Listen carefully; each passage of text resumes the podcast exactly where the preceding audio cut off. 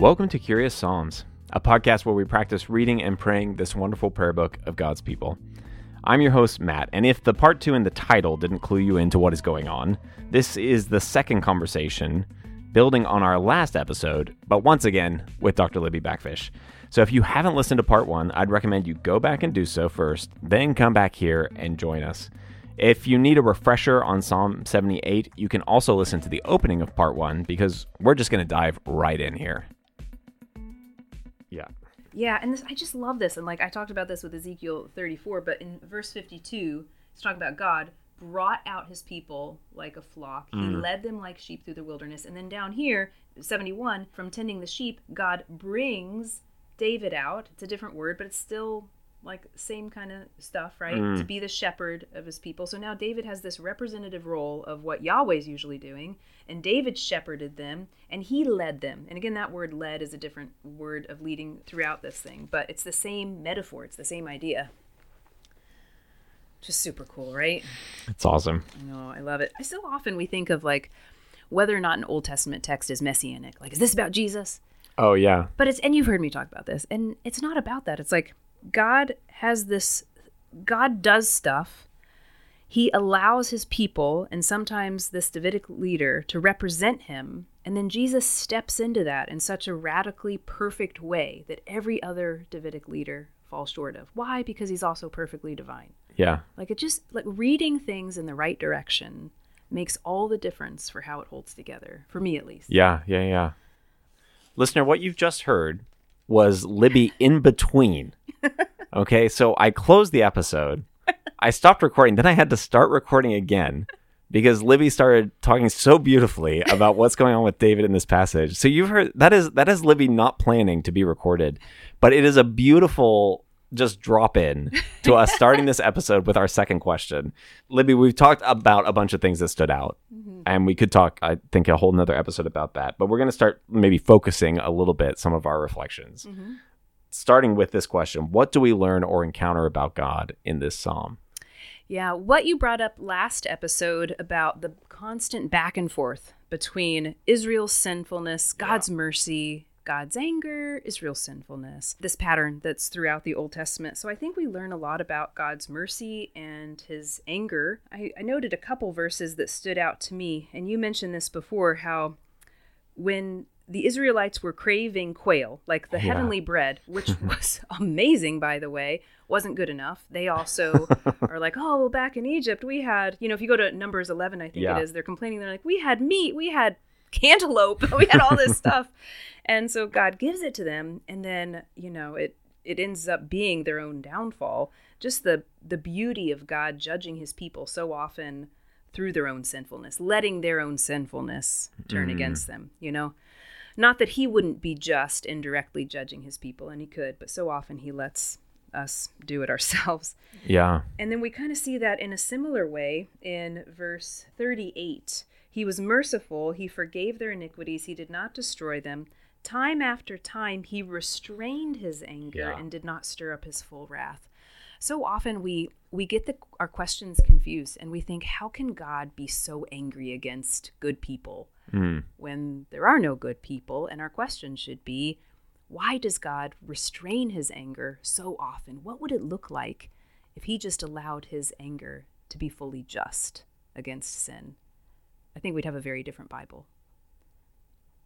Okay, this is really helpful, Libby, because I read th- verses 34 and 35. What you're saying directly ties in with one of my wrestles. Wrestles? That's not a thing, but you you know what I mean. Whenever God slew them, they would hmm. seek him. They eagerly turned to him again. They remembered that God was their rock, that God Most High was their Redeemer. Mm-hmm. I read that whenever God slew them, and I thought, these are not modern people.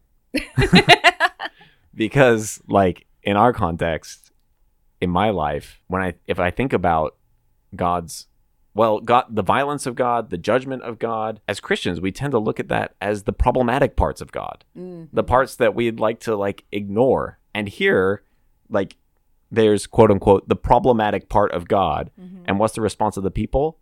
They seek him out. They turn to him. This is part of the prompt. In other mm-hmm. words, to to go after him. And I thought, goes going exactly to what you were saying. At least in my mind, they connect, and maybe you can connect them even more eloquently. But we have such a fundamental notion of ourselves as decent, mm. good, not really deserving any kind of judgment. Yep. That then it suddenly skews any judgment that might be there mm-hmm. as being unjust, extreme, unnecessary, and I, like there's a part of reading this where I was just like, oh, is there something that they they they understand in a deeper way about God? Just and a little bit of kind of the pre-modern world of the chaos of it that like there are forces beyond you that you do not control. And when they begin to act when god begins to act you better pay attention uh, because he is powerful and you don't mess around with the gods so to speak that in our modern insulated world maybe we're just missing. I don't know when you were talking about the anger it really felt like it connected to me with just some of that. Yeah, and I think I hate to generalize an entire culture's worldview, but for a large part, their worldview recognized that there was nothing outside the domain of the gods, yeah and there was nothing left to chance. So if you were suffering, it was because you had done evil, probably, or because the gods so chose to make you suffer.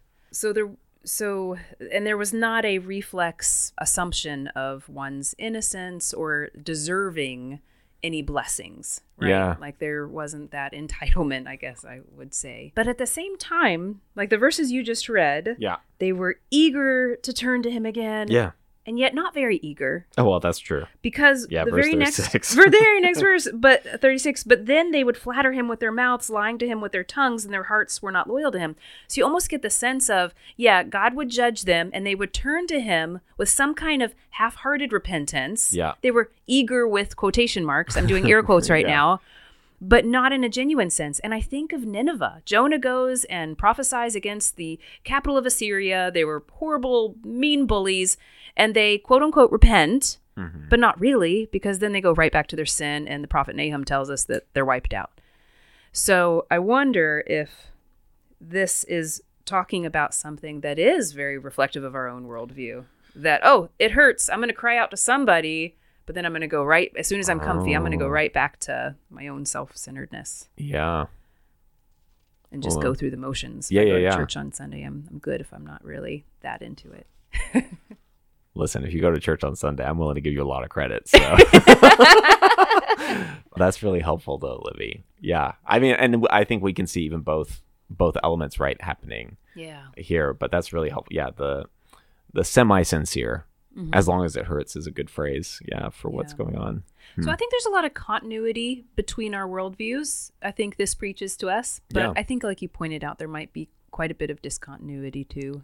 Well, and I think one of the things we wrestled with then is it's one thing to name discontinuity, and then it's another thing to grapple with. The, does the does the differences in our worldview reflect actually a ways that we've left what God has revealed to us in His mm. Word, right? Ah. And have we imbibed a cultural worldview that, yeah, insulates ourselves that says, well, actually, God just has this little domain. He's like in charge of the church and mm-hmm. like that little plot of land. And then the rest of my life, like science deals with that, or like I'm kind of in charge of that.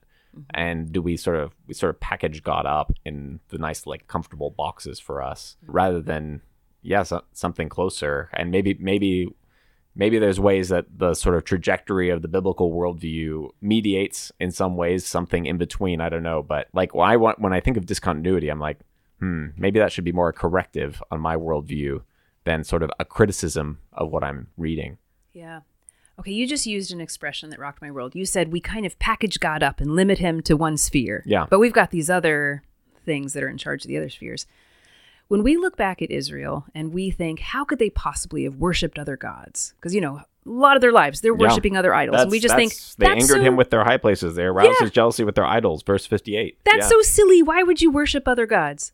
Because they packaged Yahweh up for Hmm. one thing, but there were all these other gods packaged up for fertility or for the weather. And they wanted to cover all their bases. yeah. And that's very translatable to what we do. Like you just Yeah, said, when we package right. Yahweh up here, but I'm going to trust my accountant for this, and I'm going to, you know, trust yeah. science for this or whatever. And that's not to denigrate, right? Like wisdom as God gives it Mm-hmm. Yes. to us to navigate our world. Like, I need an accountant, and I'm grateful my husband's a scientist. right, yes, exactly. So it's not but to- I also think God is Lord over all those right things. Right? Yeah yeah yeah one of the things too that i was interested in it was and i think this is continuing to build on this conversation like god's judgment and his mercy are two tools Mm-hmm. that he seems to use to try to prompt people mm-hmm. to come back to him. Like it happens over and over in this mm-hmm. psalm. Like it's not just god was merciful and so they repented. Sometimes it feels like the mercy and the relenting is the prompt to for the people to turn back but sometimes it's the judgment. It's god's anger rising against them and then they mm-hmm.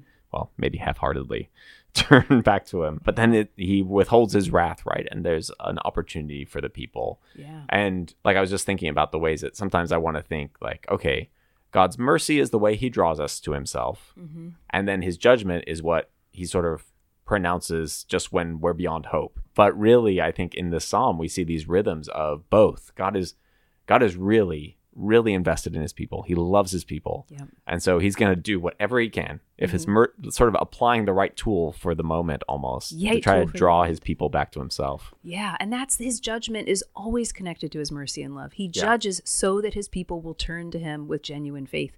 I love that passage in Ezekiel 33:11 where God says, "I don't enjoy judging the wicked.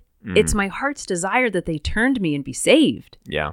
His judgment, and especially like in the exile, was so that they would finally, finally feel a strong enough weight of judgment that they would change and love him. there was this great line from Derek Kidner. He talks about the the response to sort of almost the mockery tone. We talked about this in the last episode. Can God really spread a table in the wilderness? Mm. And he kind of gives them what they craved. We talked about that, and mm-hmm. then judgment follows. But I loved what Kidner says. He says God's reply to that challenge was in fact a fiery no mm-hmm. to the spirit of the demand and a prodigious yes to the substance of it. Oh, So in other words, here like yes I can actually and mm-hmm. you're going to get more bread and you're going to get more meat and this is the kind of God I can be for you. Like I can mm-hmm. provide abundantly. And yet the way you have asked for this, we have to deal with this. Mm-hmm. That's And- what elicits yeah, his anger. exactly. Yeah. So I, I just love the way of that way of putting it. Yeah. Shall we talk about our last question? Yes. How does this psalm help us to pray? We've been talking about ourselves all the way through, which I think has been helpful. But uh, when it comes to our praying, how does it help us? Yeah, so I'll go back to what we discussed in the last episode, those first eight verses in Psalm 78, talking about passing on the knowledge and remembrance of God to future generations, and that we should encourage them to know the deeds of God, which will encourage them to obey God. I think that helps us to pray for God to help us to know Him better. Um, and it encourages us to pray so that we know God better and so that we will be spiritually formed in such a way that we can obey him and reflect his image and be the people God wants us to be. So, just that whole order of knowing God and trusting him so that we can obey him, I think that can be reflected in what we pray for, and it can also motivate our prayers. If prayers are how we um, come into God's presence in a special way, and experience his presence and listen to him and know him, then that's something we should be doing a lot of. So I, that's so good. One of my questions, and I don't have an answer for this question, so this is unfair. But uh, well, it's not unfair. It just means it's maybe a better question. Like I was thinking about the ways that this psalm could be a model for prayer, and we can certainly pray with God's people. The exact events of this psalm, as we talked about, there's plenty of overlap, plenty of commonalities. We could think about praying maybe like the Apostles' Creed in a way like this. But uh, then I was wondering how is it possible? Is it appropriate to pray our own stories? Oh, yeah. Uh, so okay, well, that's that, that's helpful. But tell, like, I'm curious a little bit about like because we talked in the first episode about this. There's the events, and then there's the sort of meaning of the events. And one of the things that I was wrestling with is how appropriate is it for me to be praying and processing the meaning of the events in my life without without necessarily owning sort of that I have some kind of particular revelation of what God has done. What, I'm just curious what your Hmm. thoughts are about that. Yeah, well, I mean, I think we do this subconsciously when No, we're that's good. praying, right? Yeah, when we true. repent, we're recounting stories. Yeah. Uh, when we give thanks, we're recounting stories of God's graciousness in our lives.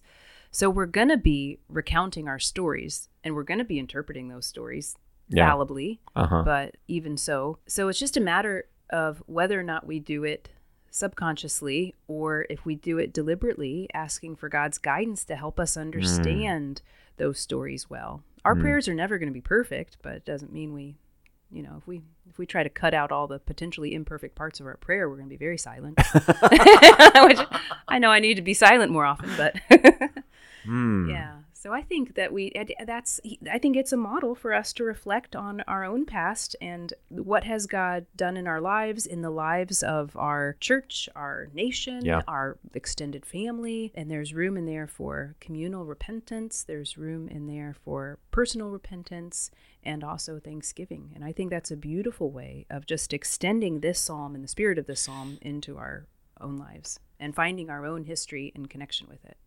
Hmm. Okay, I just want to prod a little bit more on on this because I, I I find that really helpful. Like we're going to be telling these stories anyway, mm-hmm. so why wouldn't we bring them with a humility to God in prayer? Mm-hmm. But one of these things, one of the things this psalm does is it's very explicit about God's judgment and the ways He works in His judgment. Mm-hmm. And so, I think instinctively when I think about my own prayers, it feels very natural and comfortable for me to give thanks for what God has done. It feels very natural and uncomfortably comfortable for me to repent of the things that I know, but naming and reflecting on moments in my life or in the church's life or uh, in the nation's life that I would identify as God's judgment feels a lot trickier. So I'm curious, like, if you have any thoughts on that. Well, it's trickier because we don't know Right. what sad parts of our lives are a result of God's judgment Yeah. or of just the brokenness of the world. And we get into sticky territory if we start pointing our fingers at judgment. Right. Yeah, as some church leaders have done Yeah, to the right. church's Yeah, yeah. peril. So the Israelites had the benefit of prophets who said, hey, this exile coming up, the Assyrians invading, that's judgment. That's Mm-hmm. directly God's hand. So maybe we just need to be more cautious when it comes to naming God's judgment. We Mm. don't know if it's because of his judgment and therefore for the purpose of correction or if it's just a part of the brokenness of creation and therefore a reminder of the work that we need to do as co-laborers to to redeem creation. So that, yeah, that's a good point. We need to be careful with that. Yeah.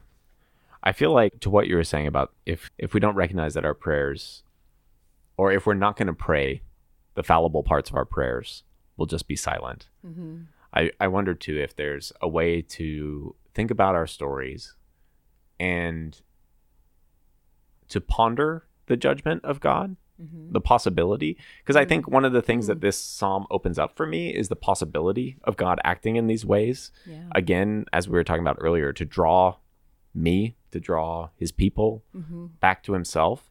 And so there's a way in which the humility suddenly be, can we can sort of be so humble that we sort of become ignorant mm. of that possibility. Yeah. You know, there is also the danger of the overinterpretation, like you're mm. saying, where everything or whatever we want to be God's judgment is His mm-hmm. judgment, and those people got judged, and so on and so forth, and the, we know the abuses that that can look like. But I wonder if there's a there's a humble approach that says something like, "God, I'm I wonder if." Mm-hmm. And help me be attuned to any ways this might have been. I don't know, or maybe that's too sticky. No, I love it. I'm even thinking like Psalm 139 now, where it's talking about God knowing us and searching us. And then the psalmist asks God Mm. Yes. to know and search us. Right. And if there's anything sinful in me, call it out. Yeah, So I think there's an invitation for judgment and and a prayer that we would respond faithfully. Right. Yeah, yeah, yeah. Yeah, it's a kind of posture that approaches this prayer. I mm. mean, the irony, the irony maybe of what we're talking about is it is a posture that this psalm is constantly pointing to the people not having. right? Yeah. Yeah. right. And the end of the psalm kind of ends in this interesting place where I kind of feel like we're just waiting for the next sort of but the people turned away. Mm-hmm. And yet the way that David is archetypal and ultimately we see Jesus, right? God God's relentlessness, mm. right? We haven't seen the fullness of his relentless love for his people Yeah. yet in Psalm 78, but the mm-hmm. way it it tr- projects forward and will project forward, there's there's hope there for sure. Yeah. I think you landed the plane perfectly there, but I'm just excited because you mentioned so suffering happens in this psalm to the Israelites because of their sinfulness. Yeah. It's judgment. Yeah. Suffering happens to David and to other psalmists because of because of the brokenness of the world. Mm. And so we have this image that really starts in the psalm before here, 77 and, and, and other places of a, of a suffering psalmist and particularly a suffering David. We see that picked up in the prophet Isaiah with a suffering servant, which all builds into this messianic expectation that the person who's going to lead us and represent us is going to be suffering, but not in the same way that Israel's suffering.